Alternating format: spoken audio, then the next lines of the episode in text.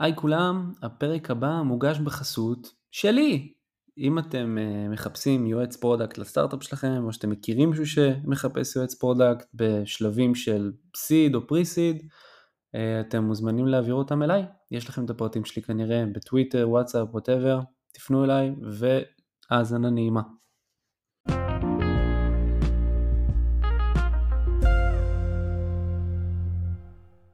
איתמר נוביק, תודה רבה על הזמן.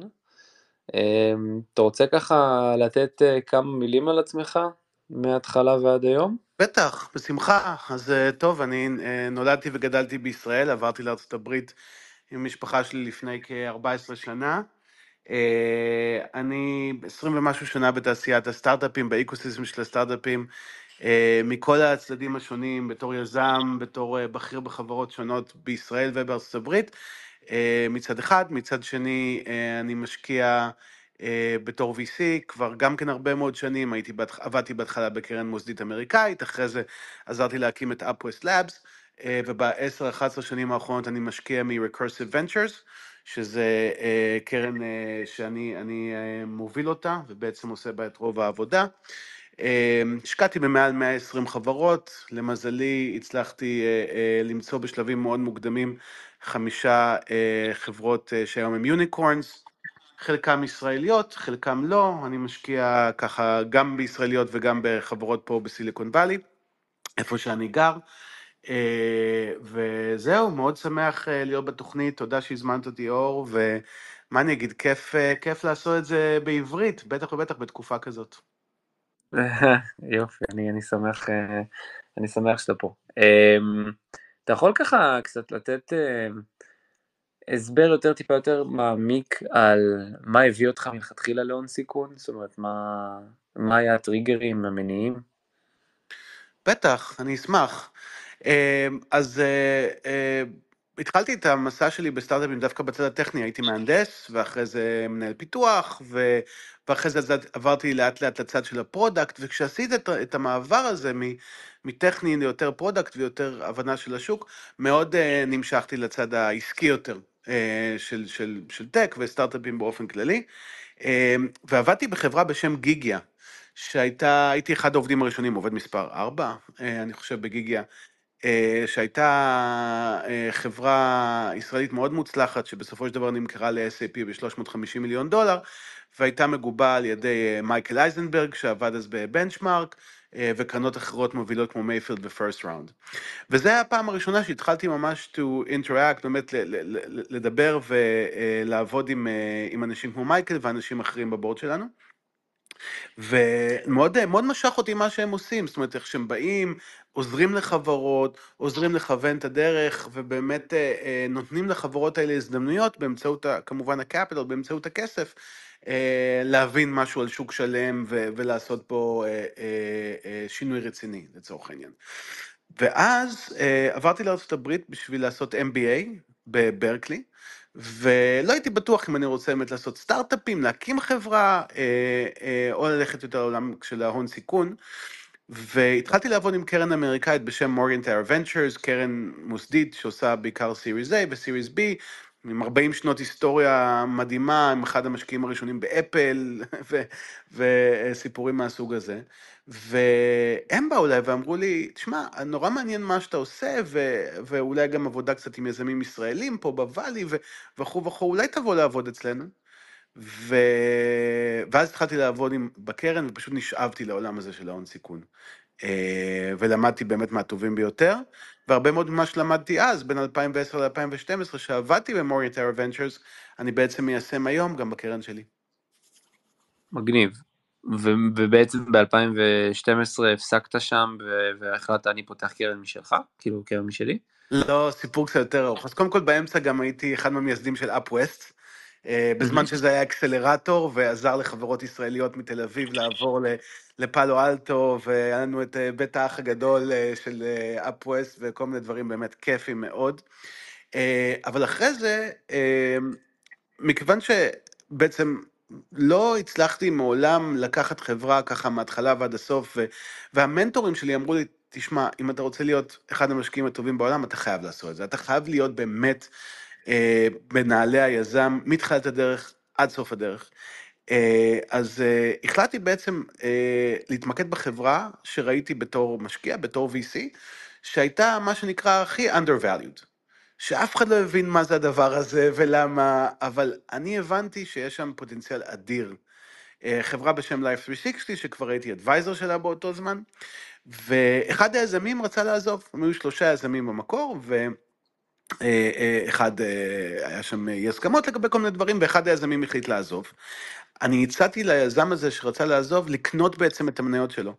לקחתי את כל הכסף שהיה לי באותו זמן, כל סנט שהיה לי, שחסכתי בארץ מעבודה בטק וכו' וכו', לא הרבה כסף, ו, ופשוט קניתי את היזם הזה החוצה ונכנסתי בתור יזם מאוחר לחברה, לחברה, לחברה הזו שנקראת Life 360.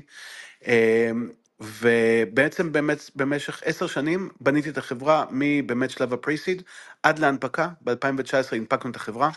אה, והיום היא נסחרת סביב שווי שוק של 1.2 מיליארד דולר, אה, מייצרת מעל 350 מיליון דולר בהכנסות, חברה רווחית עם אה, מעל 800 עובדים, וככה אני עשיתי את המסע היזמי שלי באמת מההתחלה עד הנפקה וביונד. עזרתי להרים את המוצר, גייסתי את מרבית הכסף לחברה, מעל 400 מיליון דולר, והייתי ה-CFO שהוביל את ההנפקה בעצם מההתחלה ועד הסוף, וגם את הרכישות שעשינו אחרי זה. בשביל להגדיל את הביזנס, ואני חושב שזה נתן לי פרספקטיבה הרבה יותר עמוקה למה זה אומר להיות יזם בכל השלבים של המסע היזמי. אה, וזה דבר שלא יסולא בפז, והקרנות שאני הכי אוהב לעבוד איתן זה קרנות שבאמת יש להן את הניסיון היזמי המלא הזה, ובאמת מבינים מה זה אומר אה, להיות בנעליים של היזם. מגניב. אה, אני מכיר את Life 360, זו חברה מאוד מגניבה. אתה היית שם בעצם על כמה כובעים, אתה אומר, גם, גם product, גם CFO, אה, גם אה, Investor Relations במובן מסוים, כאילו איך, איך, אה, איך זה שיחק, פשוט היית כזה Jack of all trades? נכון, אני חושב שזה מה שאני טוב בו, להיכנס בשלבים מוקדמים ולפתור בעיות בכל מיני סוגים. אני אכן התחלתי דווקא, דווקא בתור VP product, ב consumer product, שזה מאוד מעניין ב scale. עזרתי להביא את Life 360 בתור prod, Head of Product Design ו-Quality מבערך 300 אלף משתמשים למעל 20 מיליון משתמשים חודשיים פעילים, Monthly Active Users. growth וכל החלקים שסביב זה, השקתי את המוצר המשלם הראשון של Life 360, שהיום יש לו 4 מיליון מנויים בארצות הברית ומכניס מאות מיליוני דולרים. ואז עברתי לתפקיד של COO דווקא, של יותר לעשות אורקסטרציה של מה באמת קורה בארגון עם כל החלקים השונים שזזים. משם עברתי לתפקיד של CFO ו-Chief Business Officer בעצם, שאחריות על כל ה-BizDev וה-CorpDev, Investor Relations, פיננסים וכו' וכו'. ובתפקיד הזה נשארתי בערך עד הסוף המסע שלי שם, וככה באמת אה, יצא שעשיתי כמעט כל תפקיד בארגון חוץ, מ, חוץ מלהיות המנכ"ל. אה, תובנה אחת שלי לגבי עצמי זה שאני לא מנכ"ל טוב, אבל אני טוב בלתמוך במנכ"לים. אז זה מה שאני מתמקד בו היום באמת, בלתמוך במנכ"לים. למה החלטת באמת לעזוב, הפוסט IPO period לא כל כך משך אותך בעצם? קודם כל, אה, קצת כן, אני יותר בן אדם של early stage. Life 360 מונה 800 עובדים. אמ, שאני, אה, האמת היא שאני הייתי הישראלי היחיד שם בחמש שנים האחרונות. ואני חושב שזה לא טריוויאלי למישהו ברקע שלי, שהוא באמת תרבותית כאילו עדיין חצי ישראלי, ו, ו, ו, ולא, ויותר חושב על early stage ועל innovation ועל disruption, לעבוד בחברה אמריקאית גדולה בתור, אה, בתור C-level בעצם, בתור אקזקוטיב אה, בכיר מאוד. Mm-hmm. אז אני החלטתי שהגיע הזמן לעבור הלאה לעשות דברים שאני אוהב לעשות יותר, שזה לתמוך בחברות בשלבים הרבה יותר מוקדמים מאשר Life 360. אוקיי, okay, אז ברגע שהחלטת לעזוב, גירד לך לפתוח בעצם קרן? או שהיה עוד שלב לפני? אז בזמן שהייתי ב-Life 360 ניהלתי כל הזמן את Recursive Ventures מהצד. זאת אומרת, היה לי כל הזמן, מ-2014, אני מנהל את Recursive Ventures, אה, ניהלתי כמה מיליוני דולרים בהתחלה, אה, ועשיתי לא מעט השקעות, עשיתי 58 השקעות בזמן ש, שרצתי את Life 360. אה, חלק מהם שוב בחברות ישראליות פה, חלק מהם בחברות אמריקאיות, וככל שהעמקתי יותר ויותר, זה היה השקעות אנג'ל כאלה, יותר של 50 אלף דולר, 100 אלף דולר, זה מתוך קרן. קרן קטנה. ולאט לאט התחלתי לראות שוואלה, זה עובד, מה שאני עושה פה עובד, באמת יש לי גישה שיזמים אוהבים ורוצים, ואני באמת בפוזיציה שאני יכול לעזור להם לקחת את החברות, בעיקר בשלבים ההתחלתיים, from zero to one. אה, ועל בסיס זה החלטתי אה, להגדיל את הפעילות שלי ובעצם להקים, לקחת את Recursive Ventures ל-level הבא, המקום שבו היא נמצאת היום, קרן מוסדית, שמובילה סיבובי השקעה בשלבים של pre-seed ו seed. והיום חברות מגיעות אליך ולא לאחרים משום ש? כמה סיבות מעניינות. קודם כל, אני קצת כמו אורן זאב, אני solo capitalist, אני עובד לבד. אין אצלי איזה ועדת השקעות, ולא לא נוצר מצב שיש סוג של misalignment עם היזם, בגלל כל מיני דינמיקות של אה, שותפויות, של קרנות מוסדיות אה, וכו' וכו'. אני תמיד שואל את עצמי, אם היזם בונה חברת enterprise, למה יושב אה, אה, שותף אחר בקרן גדולה, שהוא בכלל משקיע consumer, והוא עכשיו יקבל החלטה אם צריך לתמוך בחברה הזו בשלב הבא או לא. כאילו לא קשור.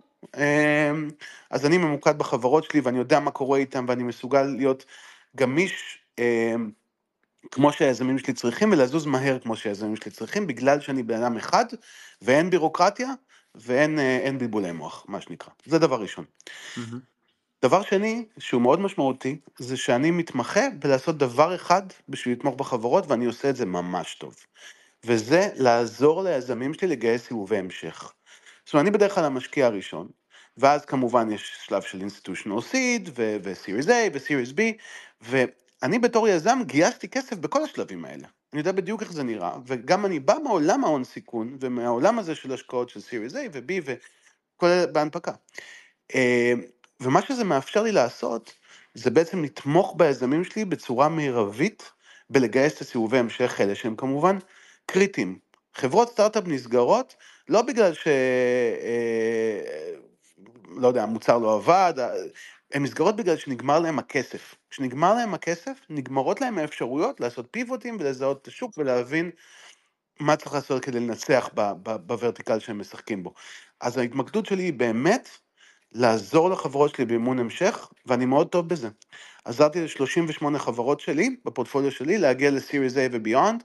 יש לי תוכנית מלאה שאני יושב עם היזמים, הנה המצגת, הנה החומרים, הנה הדאטה רום, הנה הקרנות שאתם רוצים לדבר איתם, אני עושה את האינטרוז, back channel, מבין מה הבעיה, ואנחנו ממשיכים לשפר את המצגת ואת הסיפור עד שאנחנו מגייסים את הכסף.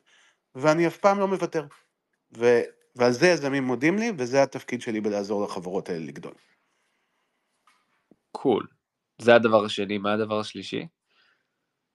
אה, לא, בעיקר התמקדתי בשני דברים. אם יש דבר שלישי שהוא באמת יותר differentiated, זה בגלל שיש לי engineering background ואני מאוד ממוקד בדאטה ו-AI, זה השקעות שאני עושה כבר חמש-שש שנים פה, אז בתחומים האלה אני יכול לעזור לחברות באמת או לגייס טאלנט פה בסיליקון וואלי, אה, אה, או אה, באמת למצוא שותפים, או לקוחות שיכולים להיות פתוחים לדבר עם סטארט-אפים בשלבים המוקדמים.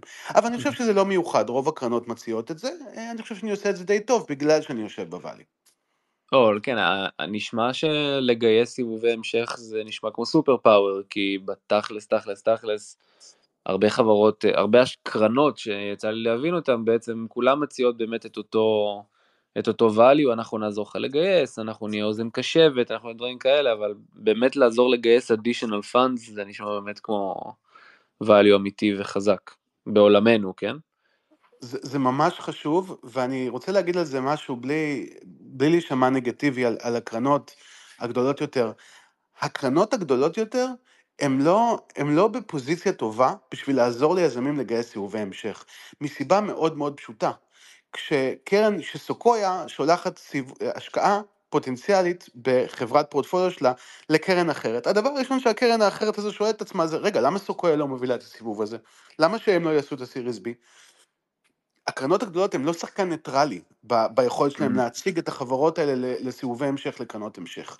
ויש שם איזושהי בעיה, והן גם לא מפוקסות בזה.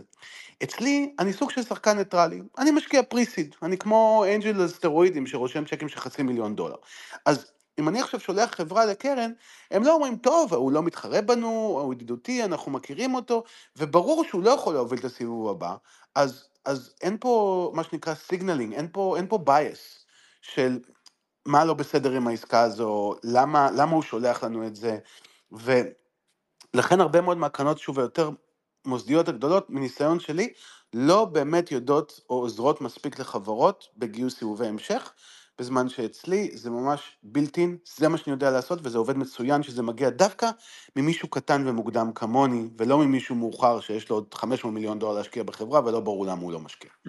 אבל קשה לומר שאין כאן bias, כי בתכלס, עצם זה שאתה עוזר להם להשיג סיבובי המשך מגדיל לך את ה equity הרלטיבי בחברה במובן מסוים, כן? כאילו, ההשקעה שלך משתבחת הודות לכך שהחברה גייסה יותר, אז אה, זה לא ש... יש לך מניע, כן? אה, ברור, ברור. אני לא חושב שכשמשקיע מוסדי גדול, אנדריסן הורוביץ, שעזרתי לדוגמה לדיל אה, אה, בסיבובים המוקדמים שלהם עם אנדריסן הורוביץ, כשאני שולח להם עסקה, המשקיעים האלה, ברור שהם מבינים שזה חברת פורטפוליו, וכמובן שאני דוחף ומעוניין שהם יגייסו מהם כסף.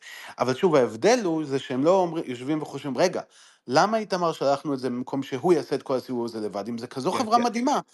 אז, אז, אז זה ההבדל, וזה, וזה אה, הבדל, הבדל לא קטן. אה, ו, וגם אני חושב ש... שוב, בתור מישהו שעבד בקרן אמריקאית גדולה, אני חושב, ש, אני חושב שלקרנות הגדולות יש המון... אוברהד, המון בירוקרטיה, וזה לא מאפשר להם לבלות מספיק זמן עם היזמים. אין להם זמן לעבוד עם היזמים, כי הם עסוקים באיזה ויכוח בשותפות שלהם, השותף הזה אמר ככה, וזה אמר ככה, וההוא backstab me, וכל מיני פוליטיקות כאלה שהן לא מעניינות את היזם בכלל, הן לא עוזרות ליזם, אה, וזה אה, מקשה על הקרנות האלה לעזור לחברות מתי שצריך ולדחוף חזק. זה אז מוביל אותי לשאלה הבאה שלי, איך באמת נראה יום, לא יום, אבל יותר כמו שבוע ממוצע שלך? זאת אומרת, איך, ה, איך מתחלקת העבודה אצלך ש, לפי העובדה שאתה באמת סולו קפיטליסט כמו שתיארת? אז אני כמובן עושה אופטימיזציה של לנסות לבלות כמה שיותר זמן עם היזמים שלי ועם חברות אה, פוטנציאליות שאני עשוי להשקיע בהן. רוב העבודה שלי, וזה קצת מפתיע איך אני עובד אולי, אה, מה שאני בדרך כלל עושה עם יזמים, זה פשוט, בין אם הם חברות פורטפוליו שלי ובין אם לא, זה אני מתחיל לשבת איתם על הסיפור ועל המצגת, וכחלק מה pitch שלהם אליי, אני פשוט עוזר להם לשפר את הסיפור ואת המצגת. זה בא לי באופן טבעי. אני, ואני אומר להם מראש, תקשיבו, זו הולכת להיות פגישה קצת לא שגרתית. אני לא רוצה שפשוט תשבו פה רבע שעה ותספרו לי את המצגת slide אחרי slide. אני רוצה שנעשה שיחה אינטראקטיבית, ובואו אני אראה לכם בכל slide איפה יש פערים פוטנציאליים, בין איך שאתם מספרים את, ה, את הסיפור ואת ה slide הזה, לבין איך אני חושב שזה צריך להיראות בשביל לגייס כסף ממשקיע אמריקאי מוסדי.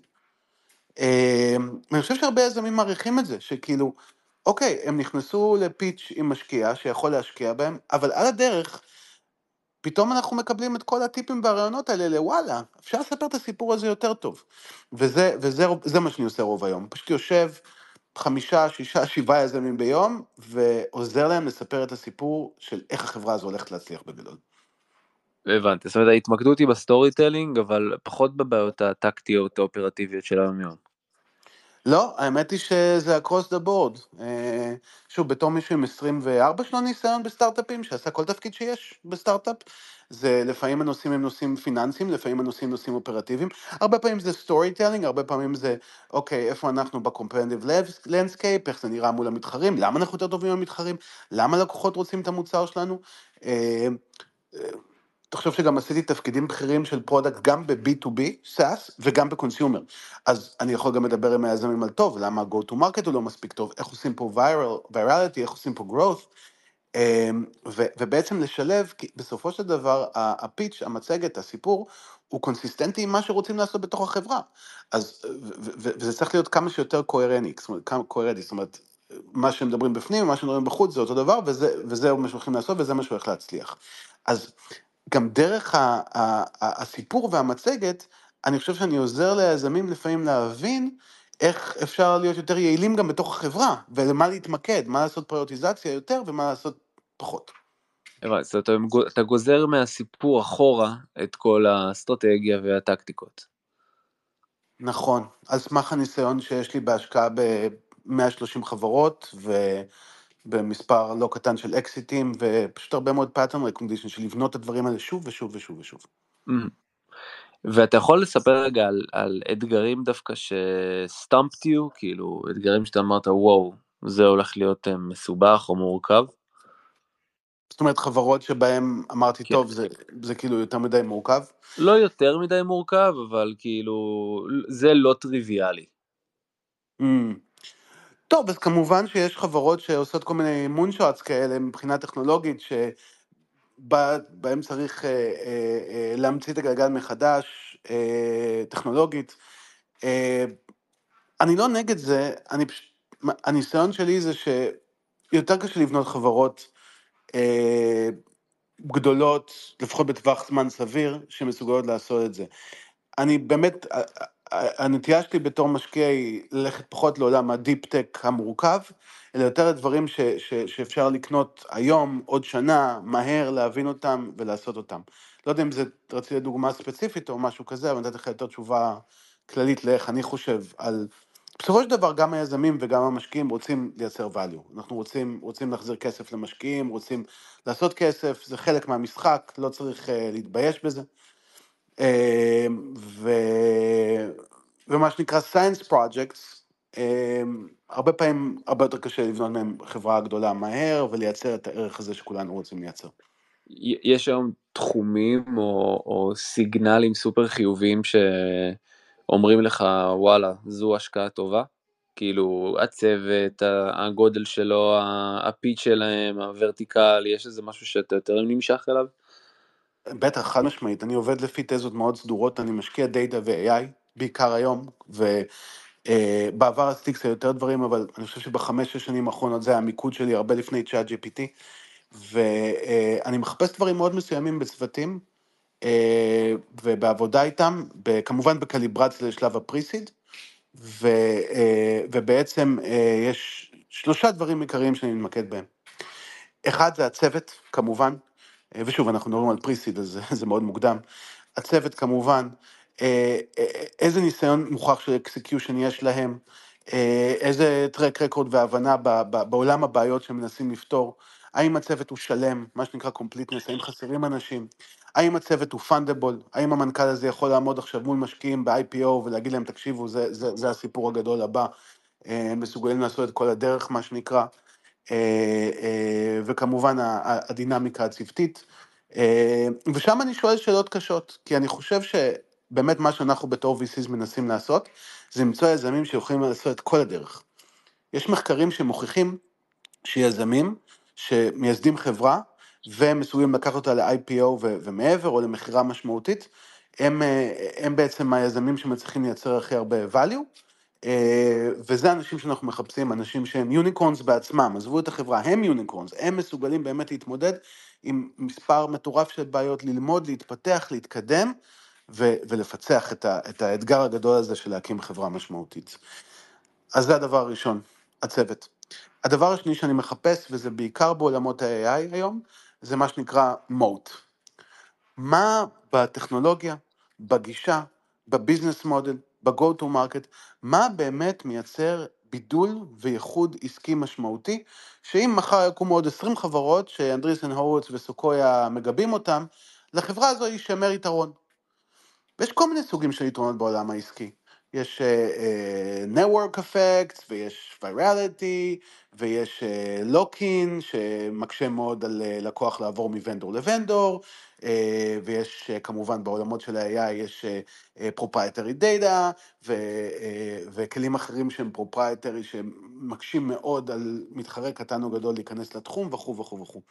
ואני צריך לראות את זה, אני צריך לראות משהו שאני אומר, טוב, לא רק שהחברה הזו מובילה היום, היא יודעת איך לשמור על ההובלה, על היתרון היחסי הזה, גם עוד עשר שנים.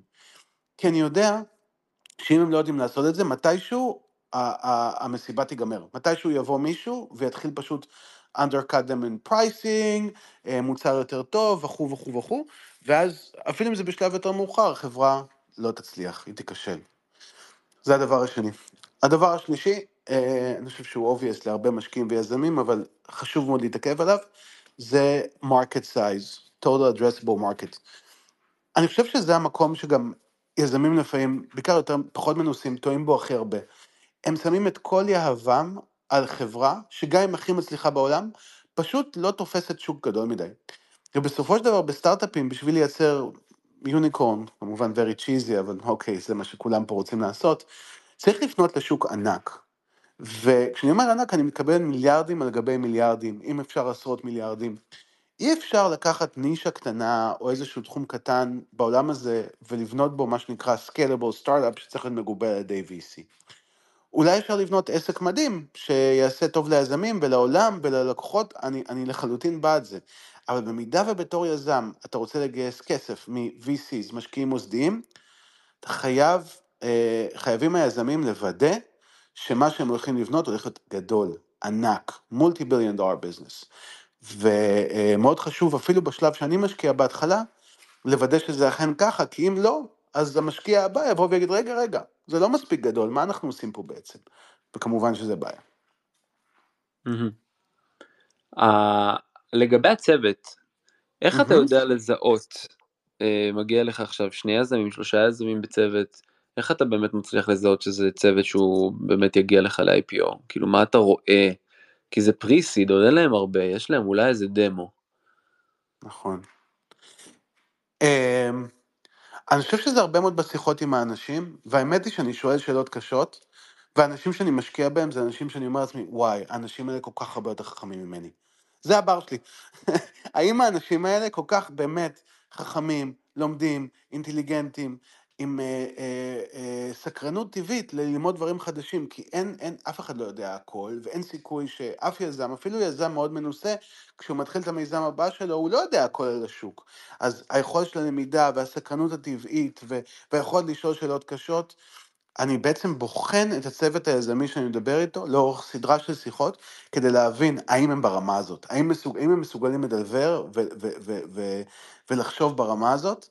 אה, ובכנות, do they blow my mind away? האם אני מדבר איתם, אני אומר, וואי, איזה אנשים מטורפים, הם פשוט מדהימים, הם יודעים איך לפתור את הבעיה הזו, ו- והם הרבה יותר חכמים ממני, זה הבר שלי. בסדר, זה מאוד סופט במובן מסוים, אתה פשוט תרגיש את זה באינטונציה, בשיחה, בתשובות, באינטליגנציה, זה אחרי שאתה ראית מספיק אלפים כאלה, אני משער, אה, אתה מצליח כבר לראות אה, מהדקות הראשונות, או לפחות מהשעות הראשונות, שזה מישהו מעניין, או צוות מעניין. נכון, וכמובן שאני עושה את מה שהרבה קרנות אחרות עושות, שזה מתקשר לאנשים שעבדו איתם ומכירים אותם, ועושה מה שנקרא background checks ו-back channeling, אה, וכמובן שגם הניסיון המצברי של הצוות היזמי הוא סופר קריטי. מה הם עשו, מה הם בנו, האם הם אה, שחררו מוצרים, האם המוצרים האלה הצליחו, למה, יש הרבה דברים שאפשר אה, להסתכל עליהם יותר לעומק ולהבין, האם באמת הצוות הזה, מה שנקרא checks all the check boxes. Mm-hmm. אוקיי, אה, ואיך הם מגיעים אליך? זאת אומרת, הם מגיעים כי, כי הם שמעו שאיתמר הוא עשה הכל ו, וכולי, כאילו, או שהרבה היכרויות, VCים או אנג'לים אחרים מכירים לך, איך, איך, איך העסקאות הטובות מגיעות אליך? האמת היא הכל מהכל, אבל אני חושב שהעסקאות היותר טובות מגיעות או מיזמים שהשקעתי בהם בעבר ועכשיו הם, הם הולכים לחברה הבאה. 40% אה, מההשקעות שלי הם ביזמים סדרתיים. אני, יש לי נטייה טבעית ללכת עם אנשים שאני יודע שהם יודעים לבנות, ויודעים לבנות טוב. אז, אה, אז באמת זה העסקאות הכי טובות שלי, אנשים שכבר עבדתי איתם בעבר, עשו לי כסף, והם יודעים מה הם עושים. אה, מאוד קרוב לזה, זה, אה, וזה קורה לי הרבה, שאחד מהיזמים שלי, ושוב, השקעתי ב-130 חברות ב-13 שנה האחרונים, פונה אליו ואומר לי, תקשיב, העובד הכי טוב שלי מהחברה האחרונה מקים, מקים חברה חדשה. אתה רוצה לדבר איתו? ואני חושב שאיך שזה עובד אה, בקהילה היזמית פה בסן פרנסיסקו, וגם בקרב הישראלים, שיש לי, לא יודע, שליש בערך מההשקעות שלי הם ישראליות פה, אה, זה שהרבה פעמים יזם אחד שואל יזם אחר, תגיד, מי עזר לך להתחיל בתהליך הזה של הגיוס? מי, מי עזר לך להביא את הפריסיד, לדבר עם משקיעים וכו' וכו', והשם שלי עולה שם לעיתים קרובות, אני מניח. אה, ואז אה, זה מצחיק, כי הרבה פעמים, בגלל שאני משקיע בשלב כל כך מוקדם, פונים אליי יזמים בקטע של, תראה, עוד אין לי אפילו מצגת, אני, אני, אני רק מתחיל, אבל אני רק רוצה להתייעץ, מה, מה נכון לעשות פה? אה, ואני לוקח את השיחות האלה. ואני יושב עם היזמים האלה, ואני באמת מנסה לעזור להם להבין, האם זו חברה שצריכה לקבל כסף מ-VC, איזה VCs, באיזה שלב, מה צריך להוכיח כדי ללכת ולגייס כסף. אה, ואז בגלל שאני עושה את השיחות האלה מוקדם, אני מניח שהם סומכים עליי בשלב יותר מאוחר, כשהם באמת באים לגייס את הסיבוב, אז הרבה פעמים אני, אני או הצ'ק הראשון, או הטלפון הראשון וכו'. אה, בוא נדבר על התקופה הנוכחית, כי כן. היא מורכבת מכמה סיבות. אה, הסיבה הראשונה זה בעצם המיתון המסוים הזה שאנחנו נמצאים בו הודות לכל מיני שינויים גיאופוליטיים כאלה ואחרים, אוקראינה, רוסיה, פוסט ניפוח מלאכותי של מה שקרה בתקופת הקורונה, ועכשיו עולם הטכנולוגיה טיפה סובל. ואחת כמה וכמה לחברות ישראליות גם שנמצאות כרגע במלחמה. אה, איך, איך אתה חווה את זה מה, מנקודת המבט שלך בסן פרנסיסקו? אה, בוא נתחיל עם המיתון ואז נדבר על מה שקורה בארץ. בשמחה. אז קודם כל, ללא שום ספק אנחנו במיתון בעולם הטק. אני לא משוכנע שאנחנו במיתון עולמי בכל אה, הרבדים השונים של הכלכלה, אבל בעולם הטכנולוגיה אנחנו במיתון באופן חד משמעי.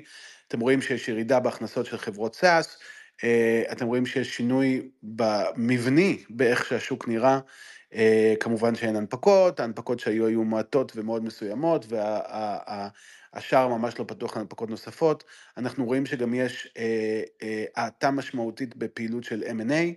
אה, של רכישה של חברות, וזה בעיקר בגלל שבאמת יש פער גדול מדי בין ה, מה שנקרא ה bid וה ask, החברות והיזמים מצפים לאבלואציה כזו או אחרת באקזיט, והקונים לא ממש רוצים לשלם את האבלואציה הזאת, אה, ואנחנו רואים ממש התכווצות בשווי של חברות פרטיות, סטארט-אפים, בכל השלבים, אה, התכווצות משמעותית. אם uh, לפני שנתיים היינו מדברים, ואני גם, בלי להזכיר שמות, אני גם חושב על חברות פורטפוליו שלי, שמקבלות uh, מכפיל שווי של 100x מה-ARR שלהם לאבלואציה, לערך של החברה. היום אנחנו מדברים על 10 עד 20x, זאת אומרת, חתכנו פה ב-80-90 אחוז את אבלואציות. אה, וזה בהתאמה למה שקורה בשוק הציבורי. גם השוק הציבורי, שחברות טכנולוגיה ציבוריות ירדו ב-50, 60, 70, 80 אחוז, תלוי באיזה ורטיקלים. והיום השוק הפרטי אה, אה, אה, בעצם משכפל את אותה, את אותה מהלך בצורה אה, די ברורה. מה שזה אומר, זה אומר באמת שינוי מרחיק לכת אה, בכל השלבים, כולל בשלבים שאני משקיע בהם. אז קודם כל, ואני, יש לי את השיחה הזו עם הרבה יזמים, וזו שיחה קשה. אני חושב שהרבה מאוד יזמים בתקופה הזאת, הם לא תמיד חושבים עד הסוף על מה המסע ההשקעתי, ה-fundraising, גיוס כספים, שהוא אופטימלי עבורם. לבוא היום ולגייס כסף לחברה שרק התחילה ב-20 מיליון דולר פוסט מאני, זה להרבה יזמים טעות קשה. למה?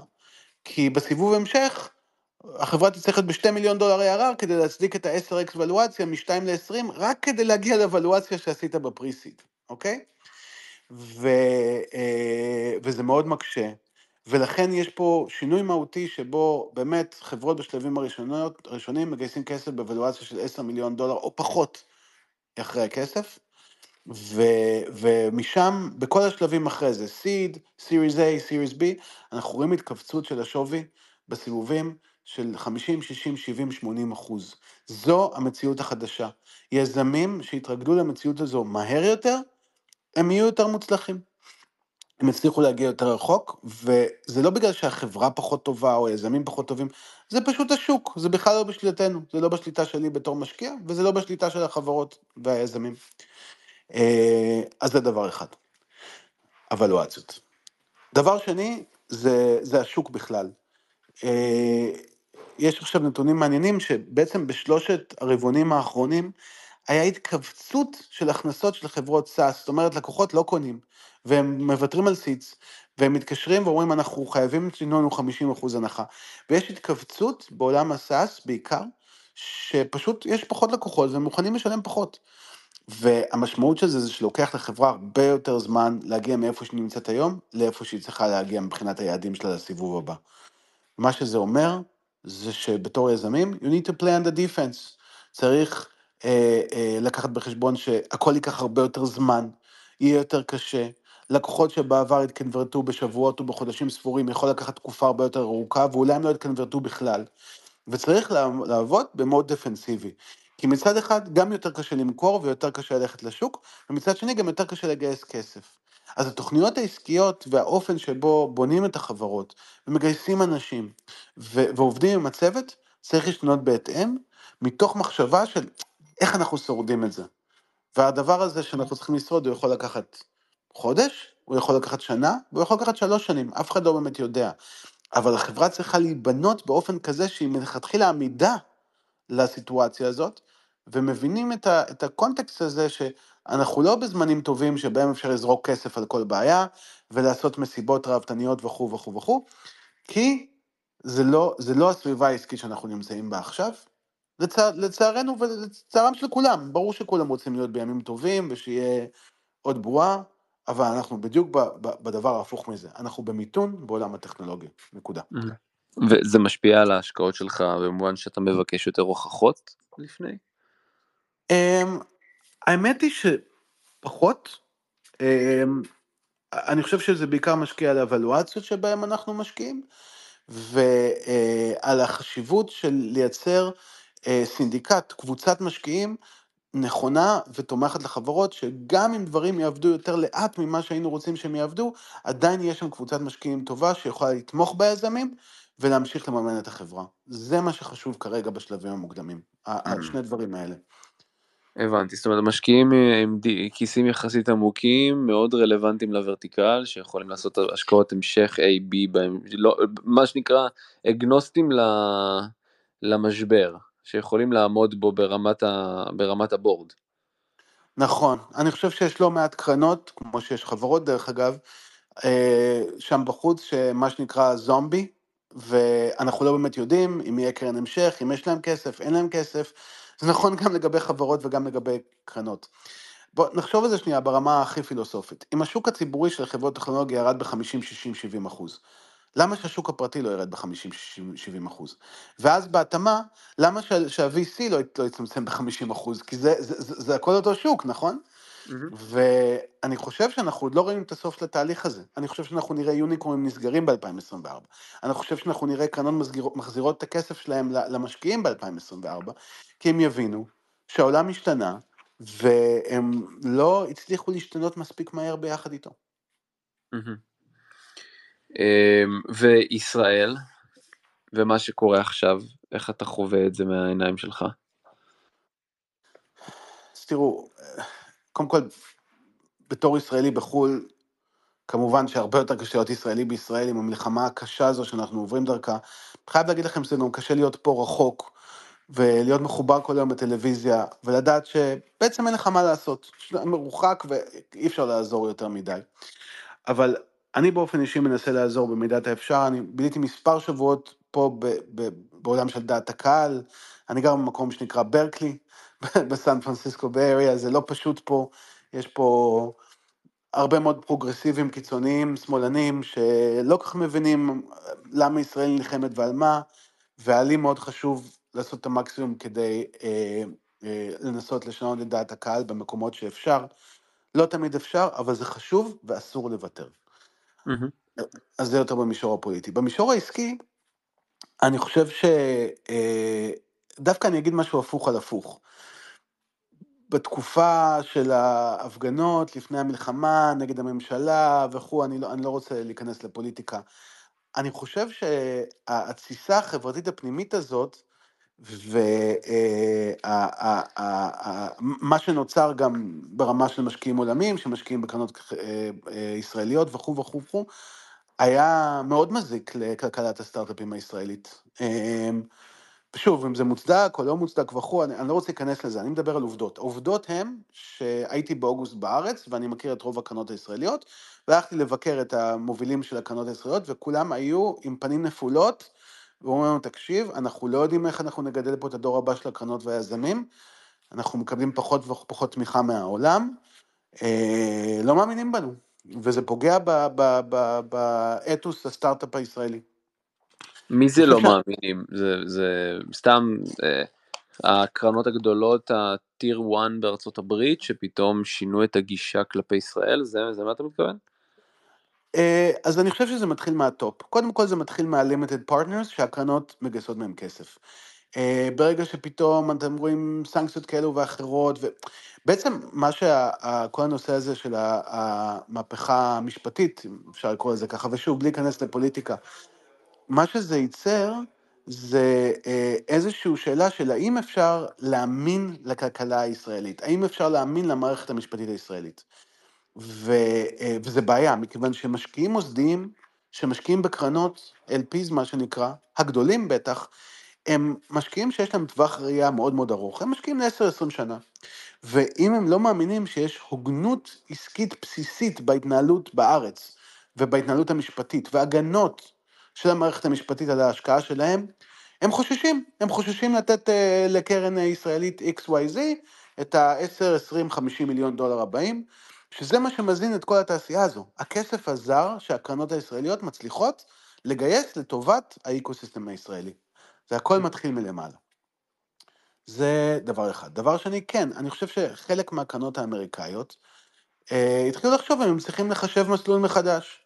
האם אנחנו רוצים להשקיע בישראל? האם הכסף שלנו מוגן שם? האם... אה, אה, איך זה הולך להיראות הדבר הזה ש... ש... יש לנו פחות אמון אולי במוסדות המדינה עוד חמש או עשר שנים. ושוב, אני לא רוצה להיכנס לפוליטיקה, בין אם זה מוצדק ובין אם, אם זה לא, זה, זה היה הלך המחשבה פה, בסיליקון וואלי. ואני חושב שהדבר הזה גרם לפגיעה, אני לא אגיד קשה, כי אני לא, לא יודע לכמת, אבל זה גרם לפגיעה. ומה שקורה עכשיו דווקא עם המלחמה, לפחות עם יהדות ארצות הברית, הוא דווקא גורם ללכידות.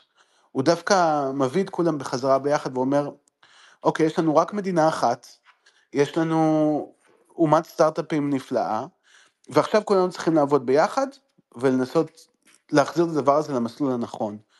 אה, ואני חושב שזה חיובי. כמות היזמים שמתקשרים אליי מישראל ואומרים לי, תקשיב איתמר, אני לא רוצה לעשות את החברה שלי בישראל, אני רוצה לעשות אותה בסיליקון וואלי, בוא תעזור לי, ירדה מאז תחילת המלחמה, מאשר מה שהיה לפני המלחמה. ושוב, אני, על אף שזה אולי לא הכי טוב בעולם לביזנס שלי, כי אני רוצה להשקיע ביזמים ישראלים שנמצאים פה, אני חושב שזה טוב למדינת ישראל ואני שמח על זה. אמ, אבל תראה, הלכידות הזו שאתה מתאר אה, היא בקרב יהודים. אני, אני תוהה אבל איך קרנות גדולות או LPs גדולים אמריקאים שאין להם שום זיקה לציונות או ליהדות, איך הם רואים את המלחמה הנוכחית. יכול להיות שאתה, שאין לך פרספקטיבה על זה גם סבבה, אבל פשוט מעניין אותי. אני לא יודע בוודאות, אבל אני חושב כמה שזה או"ם שמום, ההצבעה של אתמול או שלשום באו"ם, שבה יש רוב כזה נחרץ בעד הפסקת האש, אני חושב שזה, לצערנו, בתור ישראלים, איתות לישראל, שאנחנו צריכים לחשוב טוב טוב מה אנחנו עושים פה. אם, ו, ו, ו, וזה עדיין נושא פתוח, זאת אומרת, מן הסתם, השנאה והאנטישמיות לישראל גוברת, אבל אני לא יודע אם עברנו לנקודה קריטית או לא. אם עכשיו יהיה עוד הרבה מאוד חודשים של לחימה, וימשיכו אה, אה, ימשיך המצג הזה ש, ש, ש, ש, שבעצם יש בעולם, על, ה, על מה שקורה עם הפלסטינאים בעזה. אני חושב שזה יכול, כמו שאתה רומז, לפגוע יותר ויותר ברפיוטיישן של ישראל, ואני חושב שזה כן יכול להוביל לזה שיהיו פחות השקעות, אה, אבל אני לא יודע לכמת את זה, ו, ואני מקווה שנדע לצמצם את הנזק הפוטנציאלי הזה. אתה מרגיש היום בתור אה, אזרח אה, ישראלי אמריקאי שם אה, איזשהו שינוי בסנטימנט אליך, או שאתה... כי אני הבנתי לפחות מאיזו התכתבות קצרה עם אורן זאב בטוויטר, זה ש... שבעולמו ובבועתו הקטנה הוא לא ממש חווה את זה. יש לכם איזושהי בועה ישראלית כזו ולא ממש מרגישים. אמ, מעניין, אני דווקא לא כל כך חלק מהבועה הישראלית בסיליקון וואלי, מכיוון שרוב הישראלים פה גרים באזור של סאניוויל ומאונטן ויו ומה שנקרא בדרום. אה, אני גר בברקלי, שזה איסט ביי, אני שעה. לא יודע, אומרים שבדרום יש 70-80 אה, אלף ישראלים, אני מאמין שזה נכון. באזור שאני גר בו בברקלי, שהוא בערך שעה משם, בצד השני של המפרץ, יש אולי אלפים בודדים של ישראלים. Mm-hmm. ואנחנו הרבה יותר חשופים באמת פה בברקלי לצד האמריקאי ולצד היותר פרוגרסיבי, שוב, ברקלי זה העיר הכי היפית בארצות הברית כנראה. אמ, אז, אז אנחנו חווים פה קצת יותר, אני חושב ממה שהחבר'ה בסאוף ביי אה, חווים, אבל אה, באותה מידה אנחנו חווים המון המון המון תמיכה.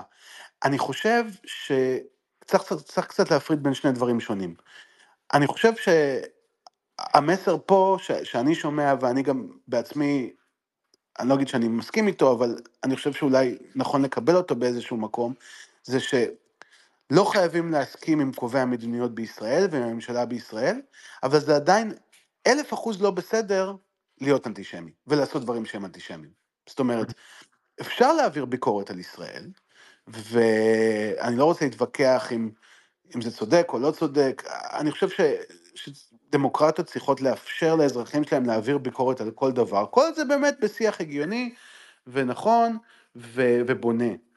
אה, אבל בין זה לבין שנאת יהודים, אנטישמיות, אה, אני חושב ש, ש, ש, שזה דבר שאי אפשר לקבל אותו, אסור לקבל אותו, ואני חושב שמה שקרה בשבועות האחרונים מדגים, מדגיש, שהאמריקאים באמת לא מוכנים לקבל אנטישמיות פה.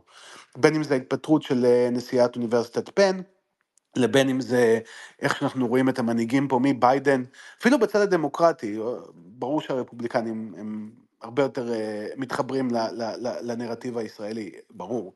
אבל אפילו בצד הדמוקרטי אנחנו רואים שיש פה תמיכה שהיא לרוב בלתי מסויגת, אולי שואלים שאלות, אולי מעבירים ביקורת, אבל לרוב בלתי מסויגת. ואני חושב שזה רוח גבית אה, בשבילנו כישראלים בארצות הברית. אני חושב שבתור ישראלי אין הרבה מקומות בעולם שאנחנו באמת אולי מרגישים רצויים בהם, וארצות הברית זה כנראה המקום שאנחנו הכי רצויים בו חוץ מאשר בישראל. אמ, אתה רואה תחומים ספציפיים, תחומי השקעה מעניינים ש... טרנדים כאילו ש, שקצת הפתיעו אותך או שינו דברים כאלה מעבר קצת ל-AI ודאטה זאת אומרת ורטיקלים מסוימים שמעניינים אה, נגיד אתן לך דוגמה למשהו שהפתיע אותי זה הודות למלחמה פה. אנחנו רואים למשל בארץ הרבה יותר אה, סטארט-אפים של דיפנס טק נהיה תחום שנהיה הרבה יותר פופולרי והגיוני כן? אה, אז אני תוהה אם אתה רואה איזה משהו מעניין בתקופה האחרונה. כן, אני חושב שאני רואה כל הזמן דברים מעניינים, והאמת היא זה מזכיר לי באמת שאחת ההשקעות הישראליות יותר שעשיתי בזמן האחרון, חברה בשם Clarity, אה, עם מנכ"ל מדהים מיכאל, שעוסקת בעולמות ה-deepfake, deepfake וידאו, ועוזרת היום גם לצה"ל לזהות בעצם בווידאוים של החטופים מה אמיתי ומה לא, טכנולוגיה מדהימה ואנשים מדהימים, ואנחנו באמת רואים את ה... עלייה של אה, אה, בין אם זה government, municipality ו-defense, אה, את העלייה בהשקעות שלהם בצד של הטכנולוגיה. אני חושב שזה נובע מחוסר היציבות בעולם, מזה שאנחנו כרגע חיים בעולם עם שני מלחמות פעילות, מלחמות משמעותיות, שזה הרבה, ועם הצורך להתחמשות, אז אני לגמרי איתך בצד של ה-defense. הדבר השני שאני אגיד, שאני חושב שהוא טריוויאלי, אבל אני רוצה לקחת אותו שנייה ל-level הבא, זה באמת מה שקורה פה עם AI, ואני אומר את זה בתור מישהו שיושב בסיליקון וואלי, עם חברים ב- OpenAI, ורואה מה קורה פה כל יום, וזה טירוף מוחלט. ברמה הכי גבוהה, זאת אומרת, כמובן שיהיה הרבה דברים מעניינים שאפשר לעשות עם AI למשתמשים, ל-consumers וכו', אבל AI, העולם הזה של Generative AI והאקסלרציה בכל התחומים השונים של ה-AI שאנחנו רואים פה, יש לה פוטנציאל לשנות לחלוטין את עולם התוכנות העסקיות, Enterprise Software, בצורה שלא ראינו בעבר. אנחנו מדברים על זה ש, ש, שעובדים בחברה, אה, בתחומים שונים, בין אם הם עושים marketing או sales או operations או product management, development, מפתחים כמובן, הולכים לראות productivity gain של 30 עד 50 אחוז, הם הולכים להיות 30 עד 50 אחוז יותר יעילים. תחשבו, מדובר פה על טריליונים של, של יצירת ערך, שהמערכות AI האלה שאנחנו בונים היום, יוכלו לייצר. וזה הולך לקרות בכל תחום, בכל ורטיקל, וזה הולך לעשות טרנספורמציה, זה הולך לשנות את, את, את, את, את, את איך שהעולם נראה היום, עולם התוכנה העסקית. אני חושב שהיום מי שיודע לייצר AI first company, בעולם של B2B, SaaS, אה, יכול למחוק את כל החברות סאס בתחום הזה שנבנו ב-15 שנים האחרונות ו-went public, ואת השחקנים הגדולים שהיו שם עוד, עוד לפני, פשוט בגלל שהלקוחות יסתכלו על הדבר הזה ויגידו, וואו, יש לי פה את התוכנה הזו שאני משתמש בה היום, והיא אחלה, אנחנו יודעים להשתמש בה, אבל יש לי פה תוכנה חדשה, שעם AI עושה את האנשים שלי 50% יותר יעילים, ואני חוסך כסף ועושה הרבה יותר עבודה, ואני מתקדם הרבה יותר מהר מהמתחרים שלי. וזה יהיה no brainer. הם יסתכלו על זה ויגידו, טוב, אנחנו חייבים לקנות, את התוכנה החדשה הזאת, היא הרבה יותר טובה. Mm-hmm. ודבר אחרון שאני אגיד על הדבר הזה, זה שזה גם מאוד מעניין ברמה הגלובלית, מכיוון ש... אה, ואני אחבר את זה גם לישראל, מכיוון שהאזור אה, הזה של סן פרנסיסקו, סיליקון וואלי, הוא מאוד מושפע, הוא מאוד ציקליקלי, עליות וירידות. ובזמן הקורונה הספידו פה את סן פרנסיסקו. אמרו, זהו, נגמר סיליקון וואלי, עכשיו יש בכל העולם סיליקון וואלים קטנים וכו'. ופתאום הכל נשאב חזרה לפה. כל יום אני מדבר עם יזמים שאומרים, אני עובר לסן פרנסיסקו. אה, הכל פה. כל, פה המציאו את הטרנספורמר, שהוא הבסיס לכל העולם הזה של ג'נרטיב AI. כל החברות הגדולות בתחום הם פה. המחקר האקדמאי הפורץ דרך הוא מברקלי וסטנפורד, שזה שתי האוניברסיטאות של סיליקון וואלי. ופתאום ניו יורק, אין שם כל כך אנשים שמומחים בטכנולוגיה החדשה הזו. אפילו בישראל, ש-AI זה באמת חוד החנית של ישראל הרבה מאוד שנים, הטכנולוגים הישראלים הם לא לגמרי בעולם הזה. חיים בעולם של computer vision, ישראל מובילה עולמית ב-computer vision, classifiers שונים ואחרים, NLP, כמובן, ישראל תמיד הייתה בחוד החנית ב-NLP, אבל עכשיו עשינו קפיצה קדימה, וגם ישראל צריכה to play catch-up. כי, כי טכנולוגית יש פה תשתיות אחרות ורעיונות אחרים שמשנים לגמרי את עולם המחשוב, ו-Silicon Valley נהיה המרכז by far, ואני אומר ליזמים, אם יש לכם חברה שהיא חברת AI first, אתם צריכים לשקול ברצינות לעבור לפה, כי כל האקוסיסטם הזה חי פה, והוא לא נמצא בשום מקום אחר, הוא לא בניו יורק, והוא לא באוסטין, והוא לא בברלין, והוא לא בלונדון, הוא ממש מרוכז פה. קטע, אז כל, אז כל האנשים שעברו ככה ואמרו כזה fuck סיליקון וואלי ועברו לאוסטין ומיאמי וחגגו בקורונה, פתאום עכשיו חוזרים, יש איזה חזה נהירה חזרה כאילו לוואלי? יש נהירה חזרה לוואלי בגדול, גם רואים את זה כבר במספרים. תראו, סן פרנסיסקו לאורך השנים תמיד הייתה בסטן בום סיטי, תמיד הספידו אותה, ותמיד היא מצאה דרך לחזור על הרגליים. אני חושב שבאיטרציה הזאת, מה שקורה פה בסן פרנסיסקו, אנחנו עוד לא התחלנו להבין את זה. זאת אומרת, מה שהיה ב-2010, 2015, כל האובר, אינסטגרם, באמת דור שלם של חברות שגדל פה, ונהיה מאוד מאוד גדול. אני חושב שיכול להיות שנראה את זה עוד פעם, אבל עוד יותר, כי בדור הקודם של החברות היה הרבה מאוד business model innovation ו-go to market, חברות עשו דברים מעניינים בניו יורק, במיאמי, ב-LA, בישראל. עכשיו כל הטכנולוגיה מרוכזת פה, כל המובילים הטכנולוגיים פה, כל המוצרים המובילים נמצאים פה. תסתכלו על תשתיות OpenAI, פה, Databricks, פה, Snowflake, כל התשתיות גם כן פה, כל השותפים, כל המחקר.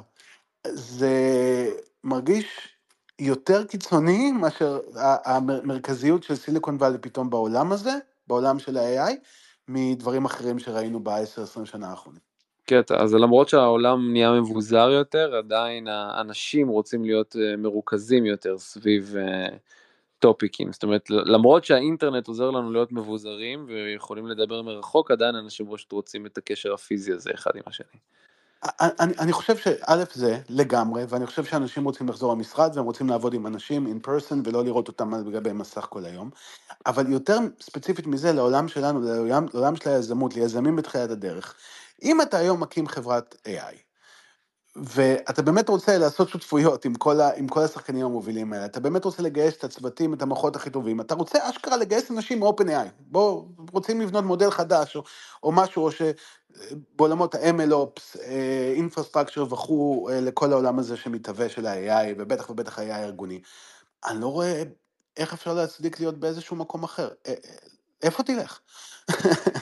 הכל פה, וזה מאוד קיצוני בעולם של ה-AI, ואולי זה ישתנה בעתיד, אבל שוב, מסורתית, אה, היינו באיזשהו עולם שבו בהתחלה הטכנולוגיה הייתה מאוד מאוד קריטית, ואז דווקא בשנות ה-2010 עד 2020, בבועה האחרונה, הטכנולוגיה קצת זזה הצידה, ופתאום ה-marketing וה-go to market וה-business models נהיו front and center, ועכשיו אנחנו חוזרים לעולם שבו הטכנולוגיה היא קריטית, והטכנולוגיה היא פה.